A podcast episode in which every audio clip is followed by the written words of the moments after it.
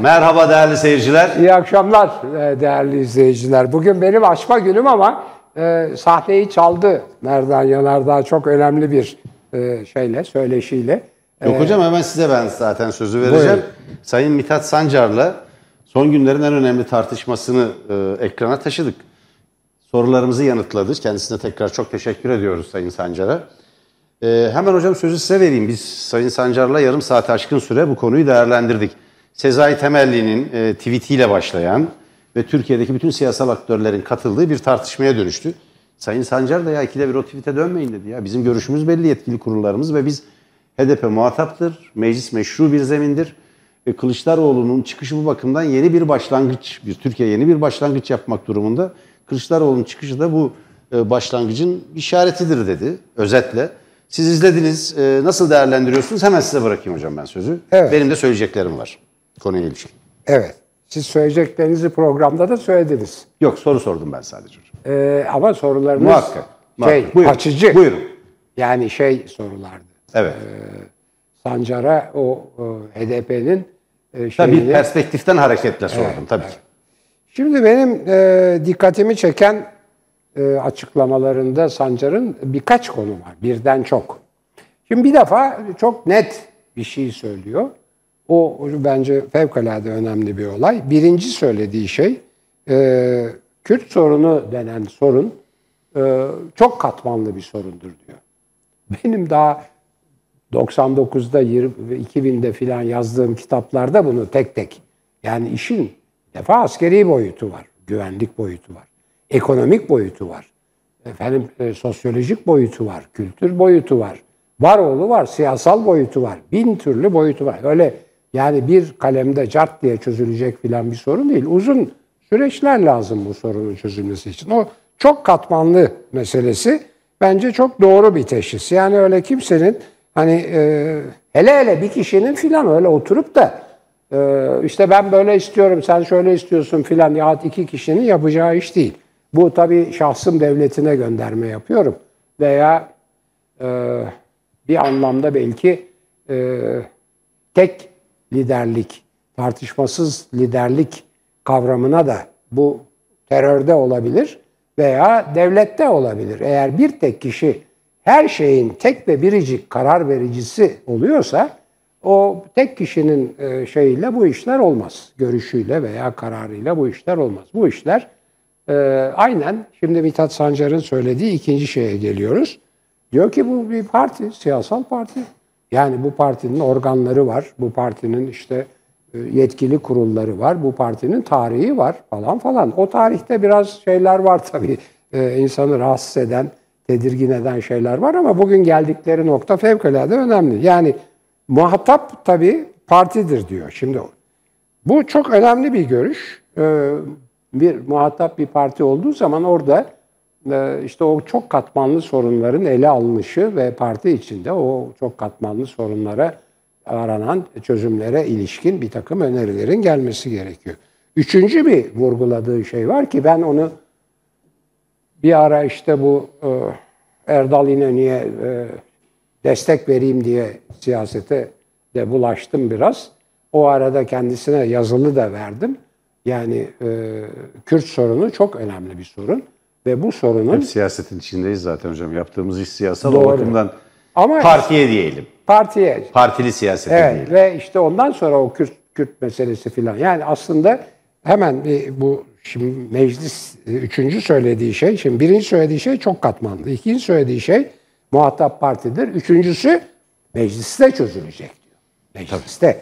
Şimdi ben işte tam o noktada e, o sırada e, yani eğer Erdal Bey'in e, 2001 e, yok 2001 olur mu? 90 e, 1991 seçimlerinde e, kendi partisinden kontenjan vererek e, meclise soktuğu e, Kürt politikacılar eğer o eli Türkiye sorunlarının demokratik bir biçimde çözülmesi bağlamında sıksalardı bugün en az bir 20 yıl filan ileride olurduk. Şimdi 91'den gerideyiz. Ona çok izin de verilmedi tabii. Bir kirli savaş başlatıldı Evet, o dönemde. evet. Yani ağır Doğan Güreş, Çiller cuntası oluştu adeta. Ama- Fiili bir ama- junta oluştu. ama Kürt bir kirli savaş başlattılar. Ama Kürt siyasetçiler de Suikastler vesaire. Ama Çok Kürt- karanlık bir dönem. Doğrudur. Çok doğru. Doğru. Ama Kürt siyasetçiler de ya daha ne yapsın? SHP'den kontenjan Elbette, o SHP'nin Kürt o yaklaşımı O önemliydi. eli, o eli yani o bütünleşme ve Türkiye'nin sorunlarıyla hemhal olma elini iyi kullanamadılar ki zaten dediğiniz gibi belki onun ortamı da biraz erkendi. Çünkü e, o işte derin devlet filan meseleleriyle ona e, çok çelme atan da oldu. Ee, ama çözüm odur. Yani çözüm meclistir, çözüm uzlaşmadır, çözüm tartışmadır. Tabii dördüncü bir husus var. Bu çok önemli. Dün e, burada konuşuldu. E, bu tür sorunların muhatapları terör örgütleriyle falan olmaz. Hele gizli kapaklı kapılar ardında hiç olmaz. Bunu tam tersini savunuyorlar. Diyorlar ki ya işte bu gizli gizli olur çünkü işte kamuoyu şu bu. Hayır tam tersi. Tam tersi. Şimdi Hocam bu Mithat Sancar'ın en sözlerindeki dikkat etmişsinizdir kuşkusuz. En önemli yanlardan bir tanesi de buydu. Ben sordum ve dedi ki bir önceki dönemde bunlar olmadığı için sorun böyle tıkandı. Ee, öyle değil mi diye sordum. Evet dedi. Yani meclis çözümün zemini olarak kullanılmadı. Yasası çıkmadı ve o dönemde görev almış arkadaşlar bugün cezaevinde dedi. evet buyurun devam edin. Yok yok hocam yani onu hatırlatmak Ha, istiyorum. tabii tabii tabii. Ee, yani e, dö- dördüncü olarak e, söyle, söylemek istediğim şey bunun Mithat Bey tarafından, Sancar tarafından özellikle telaffuz edile, edilmesi, muhatap biziz, meclistir denmesi e, benim yani yıllardır yazdığım, çizdiğim, kitaplarımda söylediğim bir e, gerçeği e, ifade ediyor. Muhatap e, meşru partidir. Şimdi orada e, yani e, iki tane sosyolojik, bir tanesi siyasal şimdi söyledim. E, terör örgütüyle gizli e, müzakerelerle bu iş olmuyor. Neden olmuyor? Bu birçok yerde, Güney Amerika'da, İngiltere'de, şurada, burada pek çok yerde gördük. Bir yerde çünkü bunu getirip legalize etmek gerekiyor. Nitekim Mithat Sancar bunu açıkça söyledi, sorunum dedi. Çok katmanlı, çok katmanlı demek o demek. Yani bunu açtığınız zaman o zaman rezalet oluyor. Yani kamuoyu hiç bilmediği bir şeyi birdenbire küt diye karşısında görünce her iki tarafa da müthiş tepki gösteriyor ve şey uzlaşma muzlaşma çok zor oluyor. O açıdan açık götürmek lazım. Meclis çat- çatısı altında götürmek lazım filan. Şimdi Sancar bunları e, vurgulaması açısından çok doğru. Tabii bir başka olayı daha hepimiz gördük. Siz de sizin e, söyleşinizde de o hakimdi. E, Sezai Temelli de e, açıklamasının e, kendi özel görüşü olduğunu, e, partiyi bağlamayacağını ve elbette muhatabın efendim parti olduğunu ama işte e, e, İmralı'nın da burada söz sahibi olduğunu filan e, belirtiyor ki şimdi ya şimdi değerli izleyiciler öyle bir e, trajikomik olaydayız ki şu andaki Cumhurbaşkanı'nın emri ve izniyle terör örgütüyle gizli konuşmalar yapılıyor. Şu andaki Cumhurbaşkanı. Bu bunun yapıldığı sızınca bunu iddia eden şerefsizdir diye şerefsizdir diye müthiş bir saldırı oluyor. Derken onun zabıtları yansıyor filan. İşte biz konuşmuyoruz, devlet konuşuyor deniyor. Devlet kim? Devlet sizsiniz. Derken en sonunda işte ben emir verdim filan deyip çıkıyorlar. Şimdi bu bir. İki, yine bugünkü Cumhurbaşkanı'nın seçimleri sırasında İmralı denen yani Öcalan'ın kardeşi devlet televizyonuna çıkarılıp o isteniyor. Ee, Güneydoğu'da yapılan mitinglerde Diyarbakır'da Öcalan'ın mektubu okunuyor. Kim yapıyor? Bugünkü Cumhurbaşkanı ve onun partisi yapıyor. Ondan sonra da yine bugünkü Cumhurbaşkanı ve onun müttefiki PKK eşittir, HDP eşittir, CHP, zillet ittifakı filan diye İyi Parti işte e, CHP filana ve demokrasiyi savunanlara saldırıyorlar. Ya bu böyle şey olur mu? Böyle şey olur mu yani? Hiç akıl alacak bir şey değil. 2015 Dolmabahçe mutabakatı. Bir ara Pervin Buldan ne dedi? Açıklarım dedi o Dolmabahçe'de bize yaptığınız vaatleri. Ben şimdi buradan Pervin Buldan'a davet, açık bir davet yapıyorum. Lütfen 2015 yılında Şubat'ta devrilen masa devrilmeden önce bugünkü Cumhurbaşkanı'nın liderliğindeki iktidarın o müzakerelerde, o mutabakatta yaptığı vaatleri açıklayın efendim.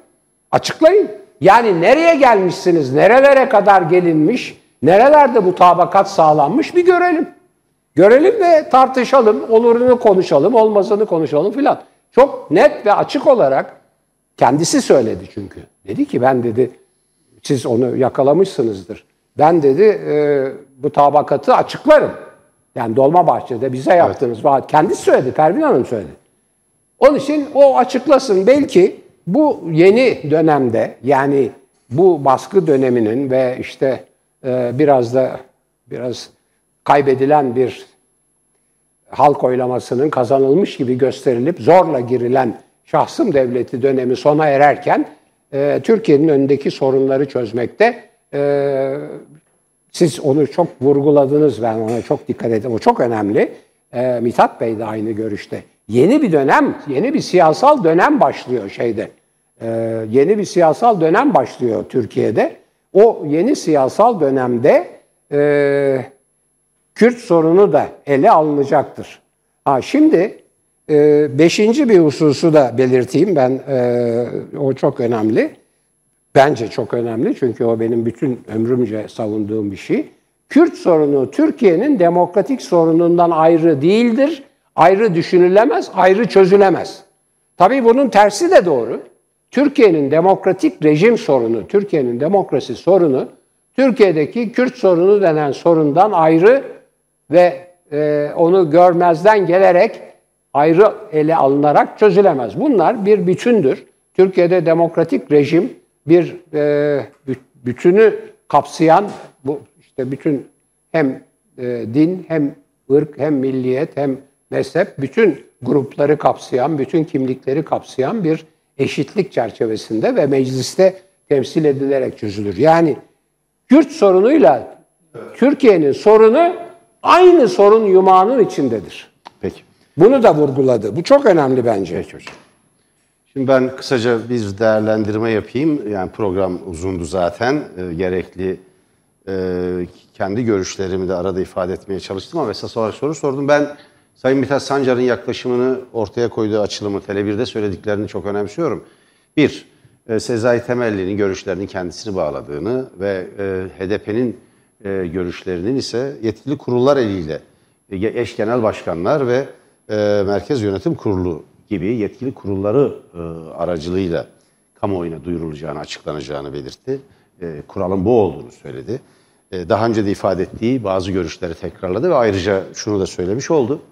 E, daha önce, e, biraz önce de Sayın Emre Kongar'la konuştuğumuz gibi Emre Hoca'yla, e, daha önce meclisin meşru zemin olarak e, tanımlanmaması, Kürt sorunun çözümü için mecliste bunun yasal zeminini hazırlayarak hareket edilmemesi nedeniyle o dönemde süreci yürüten arkadaşlarının sadece bu nedenle hapis yattığını, ceza aldığını özellikle vurguladı.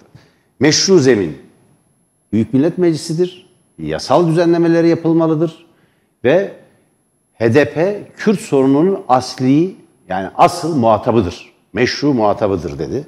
Bu yanıyla çok net bir ifadeydi. Cumhuriyet Halk Partisi Genel Başkanı Sayın Kemal Kılıçdaroğlu Deva Partisi Genel Başkanı Sayın Ali Babacan, e, Saadet Partisi Genel Başkanı Sayın Temel Karamollaoğlu ve İyi Parti, İyi Parti yöneticilerinin e, Cumhuriyet Halk Partisi liderini destekleyen açıklamalarını ise Türkiye'de yeni bir başlangıç. Kürt sorununun çözümü ve Türkiye'nin demokratikleşmesi için yeni bir umut kaynağı olarak görülebileceğini belirtti. Bunlar önemliydi. Dolayısıyla e, ortada e, bu tartışmayı en yetkili ağız, e, HDP'nin en yetkili ağzı tarafından yanıtlanmış oldu. Bu konuda bugün Kılıçdaroğlu'nun Devlet Bahçeli'ye verdiği cevabın da çok önemli olduğunu düşünüyorum Hayır. hocam. Bir kararlılık taşıyor. Kes sesini dedi kısacası. Bırakın dedi. Yani tam deyim şu. Onu düşmanlaştır, bunu düşmanlaştır, kamplaştır. Bu kadar dert varken bunların başka derdi mi yok? HDP'nin Türkiye Büyük Millet Meclisi Başkan Vekilliği yaptığı zaman el kaldırıp söz istemesinler o halde. El kaldırıp söz istiyorlarsa nasıl istiyorlar? Biraz mantık olur. Söylediğiniz şeylerin mantığı olur. O mantık içinde hareket edersiniz. Kimseyi ötekileştirmek gibi bir niyetimiz yok. Bu ülkede 83 milyon huzur içinde yaşasın istiyoruz. Bir huzur talebi var toplumlarda. Kavga eden, topluma parmak sallayan, tehdit eden, toplumu bölen, parçalayan, kim ve düşmanlığa tahrik eden bir siyasi iktidarla karşı karşıyayız. Evet. Sadece kan ve gözyaşı vaat eden, kavga vaat eden bir siyasi iktidarla veya bir siyasi blokla karşı karşıyayız. Buna bir itiraz yükseliyor toplumda. Evet. Sayın Kemal Kılıçdaroğlu'nun çıkışına verilen destek de buradan kaynaklanıyor diye düşünüyorum bu bakımdan. Bu bakımdan. Tırnak içinde söyledim o kestesini demek. Yani yeter demiş oldu. Tabii, tabii. Yeter demiş oldu. Yeter demiş oldu. Onu düşmanlaştır, bunu düşmanlaştır yeter. Ben Sayın Kılıçdaroğlu'nun bu konuda Kürt sorununun çözümüne ilişkin ilk kez bu düzeyde bir kararlılık sergilediğine tanık oluyorum. Bunun önemli bir eşik olduğu kanaatindeyim ben. Sayın Mithat Sancar'a da bunu söyledim. O da teyit etti. Evet önemli bir eşiktir. Gerçi e, daha önce e, Cumhuriyet Halk Partisi tarafından e, hem meclis başkanlığına sunulan bir yasa tasarısı hem de kısa bir süre önce yayınlanan bir deklarasyona işaret ederek zaten benzer görüşleri de öteden beri savunuyorlardı dedi. Evet. Bunu ama ilk kez kararlı bir biçimde Türkiye'nin bir seçim düzlemine girdiği bir aşamada ya da eğik düzlemine girdiği bir aşamada bunu kararlı bir biçimde ifade etmiş oldu. Bunun da çok önemli olduğunu düşünüyorum hocam. Doğru. Ee, başka bir yere geçmeyin. Yani Buyurun. sanki başka bir Buyurun. konuya. Evet, Çünkü geçeceğim. çok önemli konular var. Evet. Ben bu konuda Buyurun. E, çok hemen Buyurun. kısa bir şey söylemek istiyorum. Birkaç şey söylemek istiyorum Buyurun. hızlı. Şimdi beş ana konu söylemiştim Sancar'ın üstünde durdu. Altıncı benim çok dikkatimi çeken ve çok hak verdiğim bir konu. Demin onun için anlattım uzun uzun. Yani Dolmabahçe mutabakatı, Öcalan'ın mektubu, Öcalan'ın kardeşi falan gibi şeyleri. Çok önemli bir şey söyledi. Dedi ki sanki dedi bu Kürt sorunu konusunda birdenbire 6 yıldır hiç bir e, şey yok. Tam geriye gidildi. Sanki o 6 yıl önce yani 2015'e kadar gelinen nokta ya nasıl gelindiği, ne olduğu yok yok edildi dedi. Ayrıca şeyi de söyledi tabii o sırada olan arkadaşlar filan şimdi cezalanıyor filan. Yani değerli izleyiciler bir toplum bunu kaldırmaz, kaldıramaz. Her konuda şey yapıyorlar bunu. Yani dış politikada yapıyor, e, işte e, şey hain Esad, e, daha doğrusu kardeşim Esad hain Esed oluyor. Sonra birdenbire gene Esad oluyor. İşte Libya konusunda oldu. Her konuda oldu. Rusya öyle, düşen uçak öyle. Ben uçağa ben emir verdim diye birbirlerine girdiler. Değerli izleyiciler. Ülkenin yöneticileri, sivilleri ve askerleri, yöneticileri o uçağı düşürme emrini hangisinin verdiği konusunda çelişki çıktı aralarında. O dedi ben verdim, o dedi ben verdim. Şimdi bu, bu, bu toplum bunu kaldırmaz. Bunu söyledi altıncı olarak. Altı yıldan beri dedi bu konu geri götürülüyor. Şimdi burada Kılıçdaroğlu'nun üzerinde duruyorsunuz. Ben onu çok vurgulamak istiyorum. Değerli izleyiciler, Kılıçdaroğlu genel başkanlığa geleli beri iki tuzak sürekli önüne sürüldü. İki tuzak. Birisi din ve mezhep tuzağı, iki kimlik tuzağı önüne sürüldü. Birisi din ve mezhep tuzağı. Öteki Kürt tuzağı. Öbürü ırk ve milliyet tuzağı. Yani bir Alevilik tuzağı, öbürü Kürt tuzağı. Adını da koyalım. Ben hiçbir şey yani ben sınıfımda da öyleydim, burada da öyleyim yani. Olay bu. Birisi Alevi tuzağı, öbürü Kürt tuzağı. Sürekli önüne sığır. Çünkü kimlik tuzağı bunlar. Hiç o tuzaklara düşmedi. Neden? Çünkü kimlik politikasını reddediyor ve şimdi son yaptığı açıklama değerli izleyiciler bu kimlik politikası demokrasinin insanlığın en büyük en büyük düşmanıdır. Sadece benim gibi düşünenler, benim gibi inananlar, benim ırkımdan, benim milliyetimde olanlar yararlansın bölüşümden. Paraları, pulları, şeyleri hepsi o alsın. Öbürleri zaten adam değildir, insan değildir. İşte e, bilmem e, neyse şimdi oralara girmeyelim. Ama bunlar yanlış ve Kılıçdaroğlu bu tuzaklara hiç düş, düşmedi. Kendisini buradan ve partisini kutluyorum. Birincisi o. Tabii bunun panzehirini de söyledi. İstanbul'u da öyle kazandılar. Ankara'yı da öyle kazandılar. Evet. Yani kucaklaşma, kucaklama. Evet. Sancar da onu söylüyor. Bunlar önemli. Şimdi E, gündemde çok önemli başka konular da var. E, bunlara e, girelim, girmek e, gerekiyor. Şimdi Saadet Partisi'nin bugün Temel Karamollaoğlu'nun laiklik meselesindeki, laiklik konusundaki çıkışı da önemli. Şimdi Türkiye hakikaten yeni bir döneme giriyor diye değerlendiriyorum ben. Laiklik dinsizlik değil, inanç hürriyetidir diye net bir şekilde çizdi altını. Evet. Ben Temel Karamollaoğlu'nun Saadet Partisi'nin bu çıkışının Türkiye'de tarihsel, İslamcı hareket açısından tarihsel bir çıkış olduğunu düşünüyorum. Elbette kimi toplantılarda, kimi programlarda, işte ya da kimi e, yazılarda ya da kimi konferanslarda bu görüş şu ya da bu şekilde ifade edilmiştir.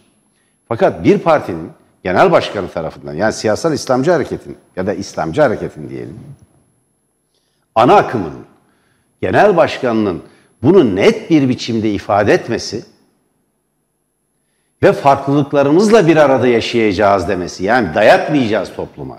Kendi inançlarımızı, kendi dünya görüşümüzü, kendi din yorumumuzu ya da din anlayışımızı ya da inanç farklılıklarımızdan kaynaklanan politik çizgimizi toplumun başka kesimlerine dayatmayacağız demesinin önemli bir gelişme olduğunu düşünüyorum.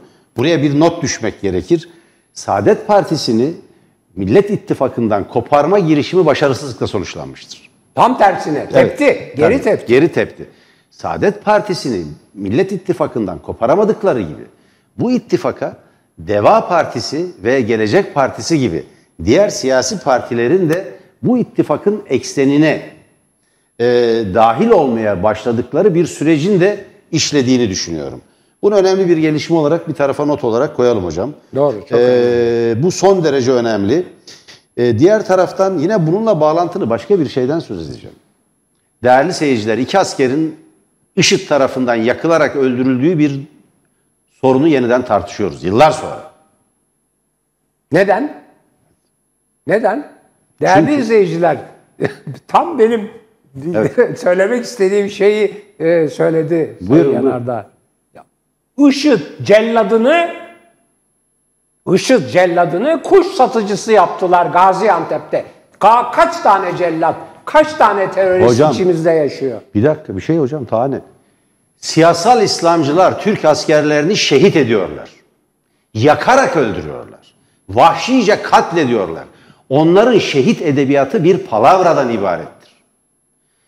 Onları bir el, gizli bir el tutukluyken serbest bırakıyor.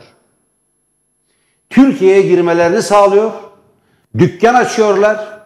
O dükkanlarına bir belediye ruhsat veriyor. Gaziantep Belediyesi kimin tarafından yönetiliyor yıllardır hocam? AKP'li çok AKP'li, ünlü bir hanımefendi. AKP'li.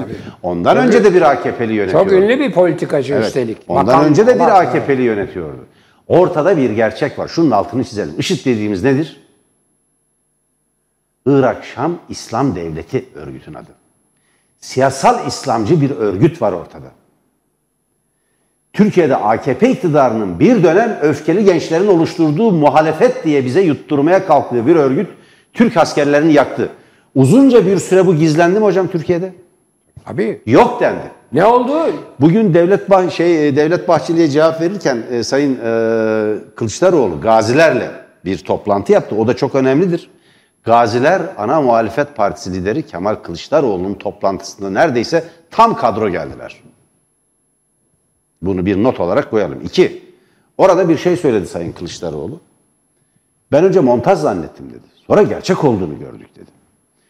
Elimize geldiği zaman değerli seyirciler yayın yasağı kondu. O yayın yasağını deldiğimiz için ben yargılandım.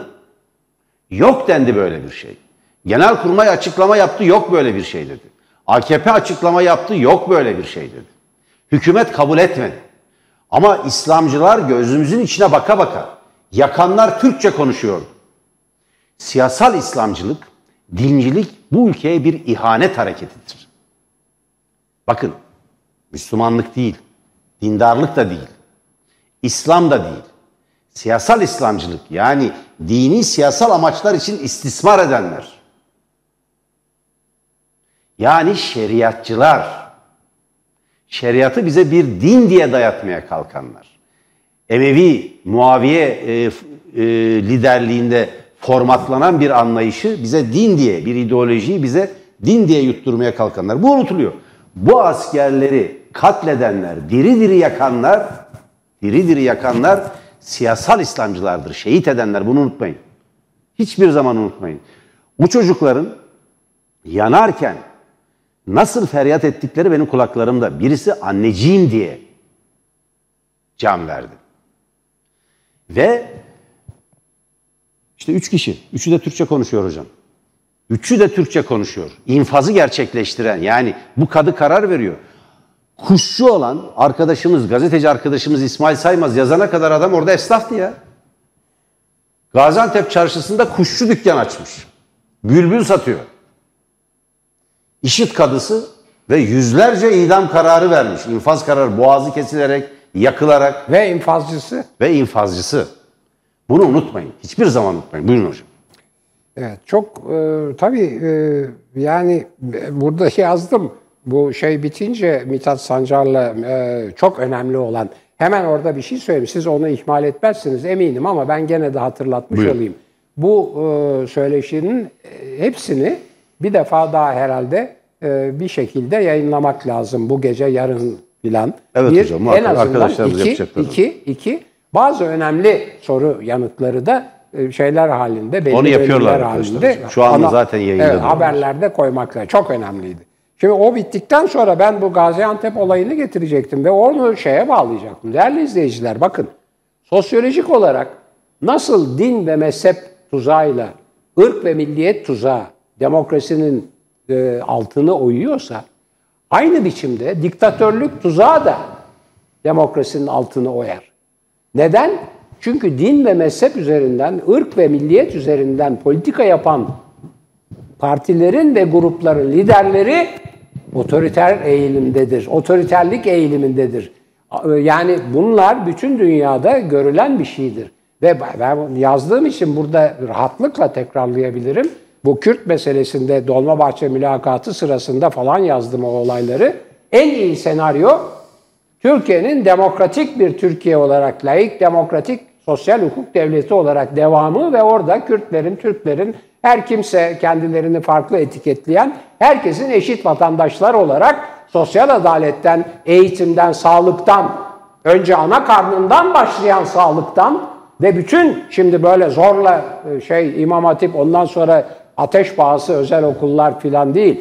Devletin herkese eşit olarak uygar, çağdaş eğitiminden herkesin sağlık ve eğitim ana karnında başlayan sağlık ve eğitimden eşit yararlanması ve eşit fırsatlara sahip olduğu bir Türkiye. Türk'ü, Kürt'ü ne, kendine hangi kimliği söylerse Bu en iyi senaryo. Orta senaryolar da var. En kötü senaryo Türkiye'nin hem siyasal hem sosyal hem kültürel olarak ikiye bölünmesi. Birinin başında bir diktatör, öbürünün başında bir diktatör olması.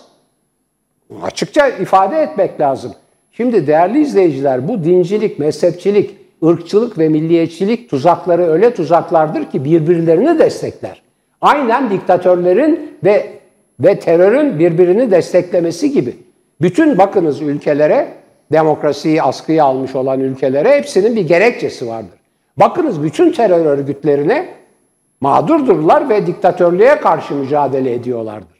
Onun için Türkiye'nin hem Türklerin hem Kürtlerin kendisini hangi kimlikle tar- tanımlarsa tanımlasın, Sünnisinin, Alevisinin, Nasturisinin, şimdi burada saymaya vakit yetmez, hepsinin refahı ve özgürlüğü laik ve demokratik, demokratik, laik ve sosyal hukuk devletindedir. Bunu hiç unutmayalım ve bunlar maalesef varlıklarını birbirlerinin güçlenmesine borçludurlar. Bunu da hiç unutmayalım. Herhangi bir grup, herhangi bir grup dinini, mezhebini, ırkını veya milliyetini öne çıkarırsa derhal onun karşısında başka gruplar muhakkak etkilenecektir. Hele bunu iktidar yaparsa muhalefet derhal oraya gider. Evet.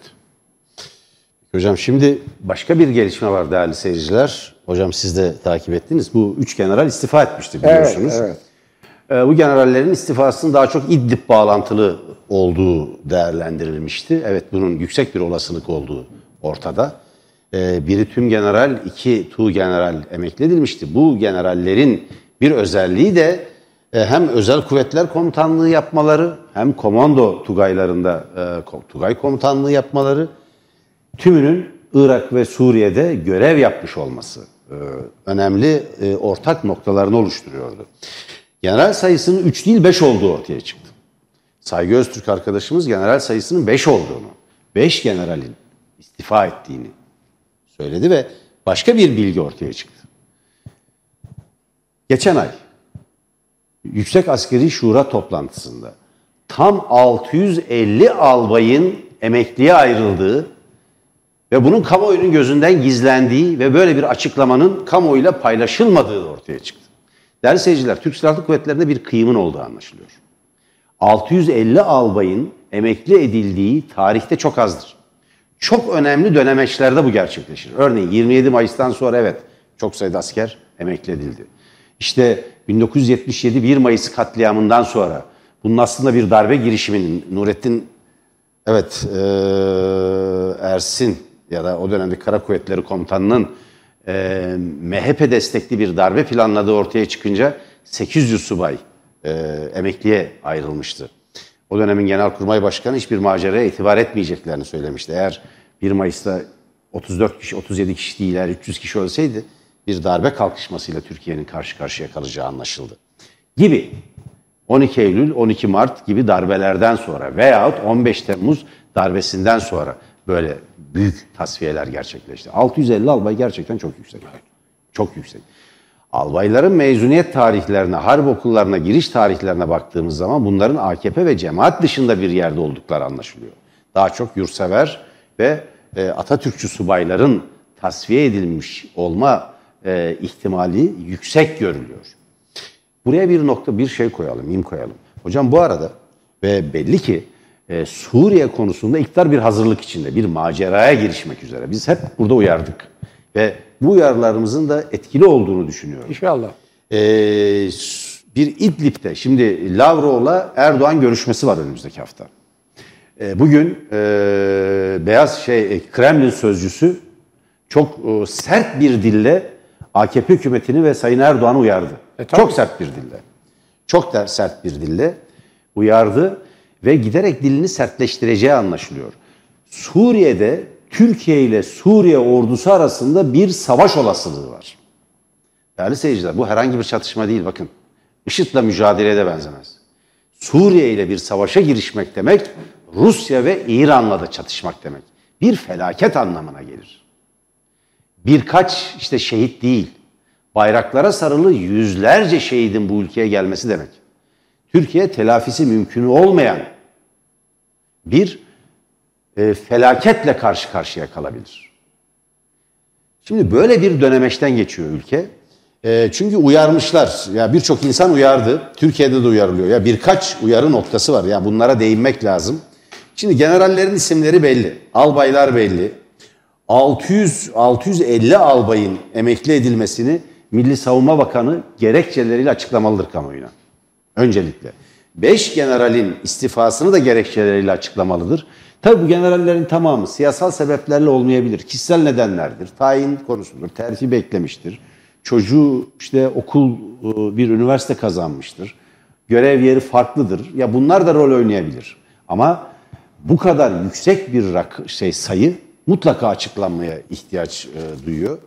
Şimdi e, çeşitli değerlendirmeler var. Türkiye Suriye'deki gözlem noktalarında bulundurdukları, bulundurduğu askerle, Suriye'de bulundurduğu kuvvetle böyle bir saldırıyı karşılayamaz. Göğüsleyebilecek durumda değil. Ee, böyle bir savaşa girmesini bu topluma açıklamak durumunda. İdlib'de üstlenmiş silahlı İslamcı grupları korumak için kocaman bir ülkeyi ve kendi evlatlarını ve ordusunu bir felaketin içine sürüklemek demek bu ülkeye ve bu halka karşı çok büyük haksızlık ve onların karşısında çok büyük bir suç işlemek anlamına gelecektir diye düşünüyorum. Askerlerin istifasının, beş generalin istifasının bu gelişmeyle ilişkili olduğuna dair değerlendirme ve iddia giderek güç kazanıyor. Bu yönde değerlendirmeler var, bu yönde iddialar var. Şimdi e, Tele1'in e, askeri konularda fahri danışmanlığını yapan, siyaset bilimci aynı zamanda doktor olan emekli Tuğ General Haldun Solmaz Türk buna bağladı. İki şeye bağladı. Bir, İdlib sorununa. İki, e, Hulusi Akar'ın Türk Silahlı Kuvvetleri'ni yönetme üslubundan duyulan rahatsızlığa bağladı. Böyle bir gelişme var. Buyurun hocam. Evet. Evet, şimdi tabii değerli izleyiciler, e, siyasette e, ve medyada, ben ikisinde de yaşadım, e, genel eğilimler bir e, siyasal partinin, bir iktidarın, bir muhalefetin veya bir gazetenin veya bir televizyonun tüm tutum ve davranışlarını etkiliyor. Genel gidiş, genel eğilimler. Özetle şu, bunu hep söylüyorum bir daha tekrarlayacağım. Oyu azalan, oy, oyu, oy kaybeden bir parti mensubu olmak kadar siyasette dehşet verici bir şey yoktur. Ne kadar uğraşırsanız uğraşın, ne kadar yırtınırsanız yırtının, o desteklediğiniz veya üyesi olduğunuz siyasal parti, lideri, politikası, seçmenin genel tavrı, tarihi vesairesinden dolayı yaptığı hatalar filan eğer oy kaybediyorsa sizin yaptığınız yani suyun üstünde yürüseniz, ağzınızda kuş tutsanız hiç etkisi olmaz. Aynı şey gazeteler ve televizyonlar içinde. Eğer kamuoyu sizi bir defa yaftalamışsa, etiketlemişse, yani bunun verdiği habere inanılmaz, bunun habere güvenilmez diye, işte o zaman amiral gemiliğinden tahlisiye sandallığına, can kurtaran takaya e, dönüşürsünüz. Can kurtaran takasına dönüşürsünüz. Şimdi hatırlayın, Hürriyet Gazetesi'nden mi söz ediyorsunuz? Hayır hayır. Asla, yani isim yok. Hatırlayın. AKP 2002'de iktidara geldiğinde ne kadar hata yaparsa yapsın hep olumlu hanesine yazılıyordu. Yahu ne yaparsa yapsın kazanıyor bu parti diyorlardı. E tabii çünkü o sırada 2000 e, bir şeyi olmuş, saldırısı olmuş, dolar bura boğulmuş, bütün dünya bir şey çıkmasın diye bunalım çıkmasın diye bu şey gibi dolar akıyor. Nehir gibi dolar akıyor. Mağduriyeti oynamış. Ne diyor? Yolsuzluğu önleyeceğim. Yoksulluğu önleyeceğim. Yasakları önleyeceğim diyor. Yolsuzlukta, yasaklarda ve neyse. Rekor işte, kırdı. Ve hepsinde şimdi rekor. O dönemde ne yapsa oyu artıyordu. Nitekim işte 36 ile geldi. Sonra 40, 40 küsurları hatta 15 e, yani 1 Kasım seçimlerinden önce 7 Haziran 1 Kasım 2015'te ta nerelere gitti filan. Şimdi tam tersi bir eğilim var. Bakın tekrar buradan söyleyeyim ben e, bir süre 4 yıl kadar bir süre hayatımı kamuoyu yoklaması e, yapan bir şirkette o şirketi yöneterek geçirdim. O işleri çok çok iyi bilirim. Zaten de onu Türkiye'ye ilk takdim eden Nermin Abadan Hoca'yı buradan 100. yaşını kutluyorum saygıyla anıyorum. Bu arada Doğan Kuban'ı kaybetmişiz. Onu da rahmetle evet. anıyorum. Allah rahmet eylesin. E, Nermin Hoca 100. yaşını kutladı. Okuyun bu kadının, bu, bu hocanın benim hayatımı aydınlattı. Binlerce öğrencinin hayatını anlat, aydınlattı. Kültürle siyaset. Şimdi o şeyde yani o, o aydınlanmış olan yolda bu e, yani inanılmaz bir şey tabii. E, yani şeyin gidişi e, bu kamuoyundaki e, açıklanan sayılar, yüzdeler yüzde yüz tutmaz. Yani ben de biliyorum 9 parti olduğu sıralarda mesela ben 2000 2000 hala hep 2000 diyorum. Evet. 1990 89 seçimlerinde, ara seçimlerinde 9 partiyi toplamı yüzde iki filan farkla bulmuştum. Öyle bir sistem kurmuştum. Bu sayılar Yüzde yüz tutmaz ama bütün bunlar hep söylüyorum bir eğilimi gösterir. Bu eğilim Türkiye'de yeni bir dönem başlıyor kardeşim. Türkiye'de bu iktidar gidiyor. Ya başka ne olacak bilmiyorum. Yerine işte Millet İttifakı mı gelir, ne biçimde gelir?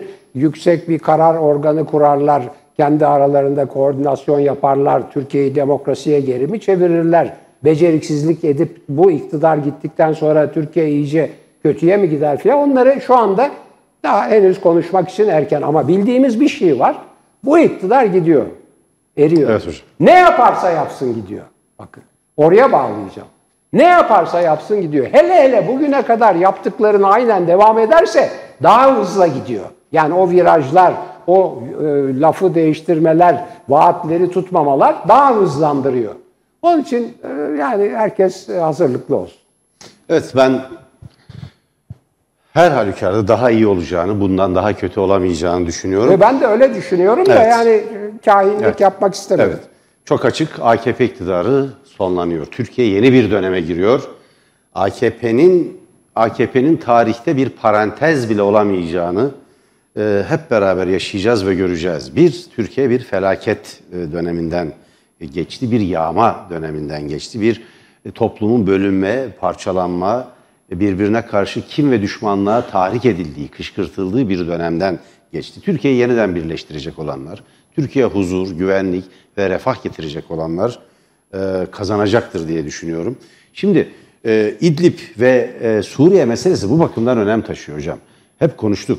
İç politikada her sıkıştığında AKP iktidarı bir dış macera. E tabii bütün Son tarih- ve en tehlikeli oyununu oynayabilir AKP. Tarih- tarih de öyle. Evet AKP. Buna dikkat etmek lazım. Çünkü bir de söylenti çıkartıldı bu ara. Ya güya Esat e, Kemal Kılıçdaroğlu'na CHP yönetimine mektup yazmış. Ben de sordum ya böyle bir mektup var mı? Ya olabilir yazabilir de yani e, Suriye'nin meşru iktidarı, meşru hükümeti ve savaşı kazanmış bir hükümet. Ve Türkiye'de ki kabul ettiler şu anda e, El Muhaberat'la e, MİT müsteşarlığı görüşüyor. Yani istihbarat örgütleri görüşmeye başladıysa bunun ardından gelecek olan diplomatik ilişkidir. Ama böyle bir mektup yok, böyle bir temas yok. Fakat zaten Cumhuriyet Halk Partisi'nin ve muhalefetin bu konudaki görüşleri belli karşılıklı elçiliklerin açılması, durumun normalleştirilmesi, Suriye meşru yönetimiyle ilişki kurulması gerektiğini zaten muhalefet savunuyor. Bir tanesi bu.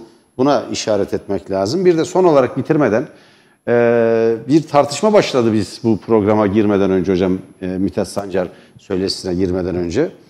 E, Uğur Dündar, Yılmaz Özdil ve Veys Ateş arasında bir tartışma. Veys Ateş sataşarak Uğur Dündar ve Yılmaz Özdil arasındaki kavgaya kama sokmaya kalktı. Ben e, çok, Çok açık bir geçti ya. Evet. Çok eski. Yok yeni bugün oldu hocam. Akşam üzere oldu. Hayır hayır. Evet, Kavga o- çok eski.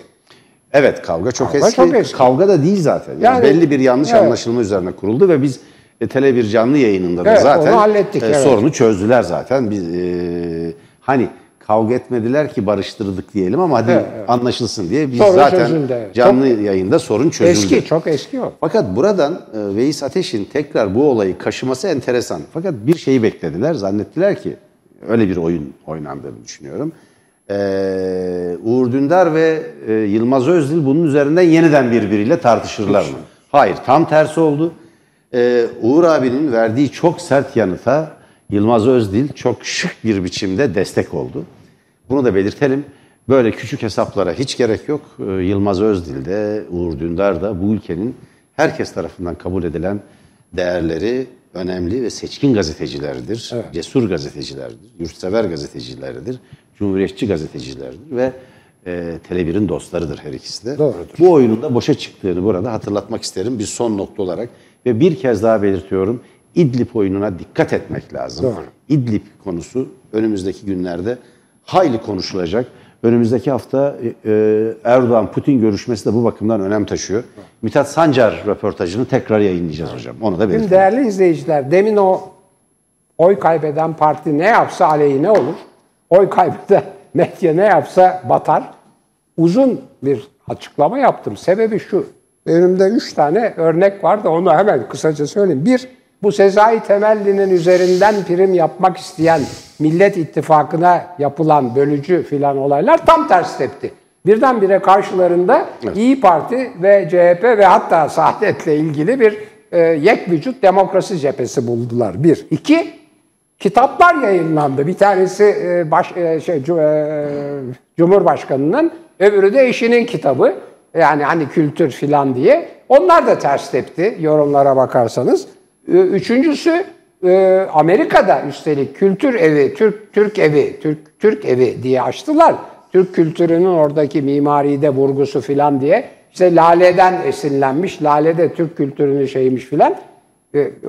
Burada çocuklar e, yurtları yok. Banklarda yatıyorlar, parklarda. Fotoğraflar beraber konmaya başladı. Yani siz halkın güvenini e, ve desteğini kaybettiğiniz zaman ki bu at- atılan adımlar da iyi mi kötü mü onlar da çok tartışmalı. Ama ne yaparsanız yapın aleyhinize çalışır. Ne yaparsanız yapın aleyhinize çalışır. Buradan söylemiş olayım. Evet efendim. Peki hocam teşekkür ederim. Değerli seyirciler 18 dakikanın sonuna geldik. Bizden hemen sonra Türkiye'nin Geleceği programı var. Türkiye'nin Geleceği'nde Evren Özal Kuş konuklarıyla günü ve gündemi değerlendirecek. Bunu kaçırmayın.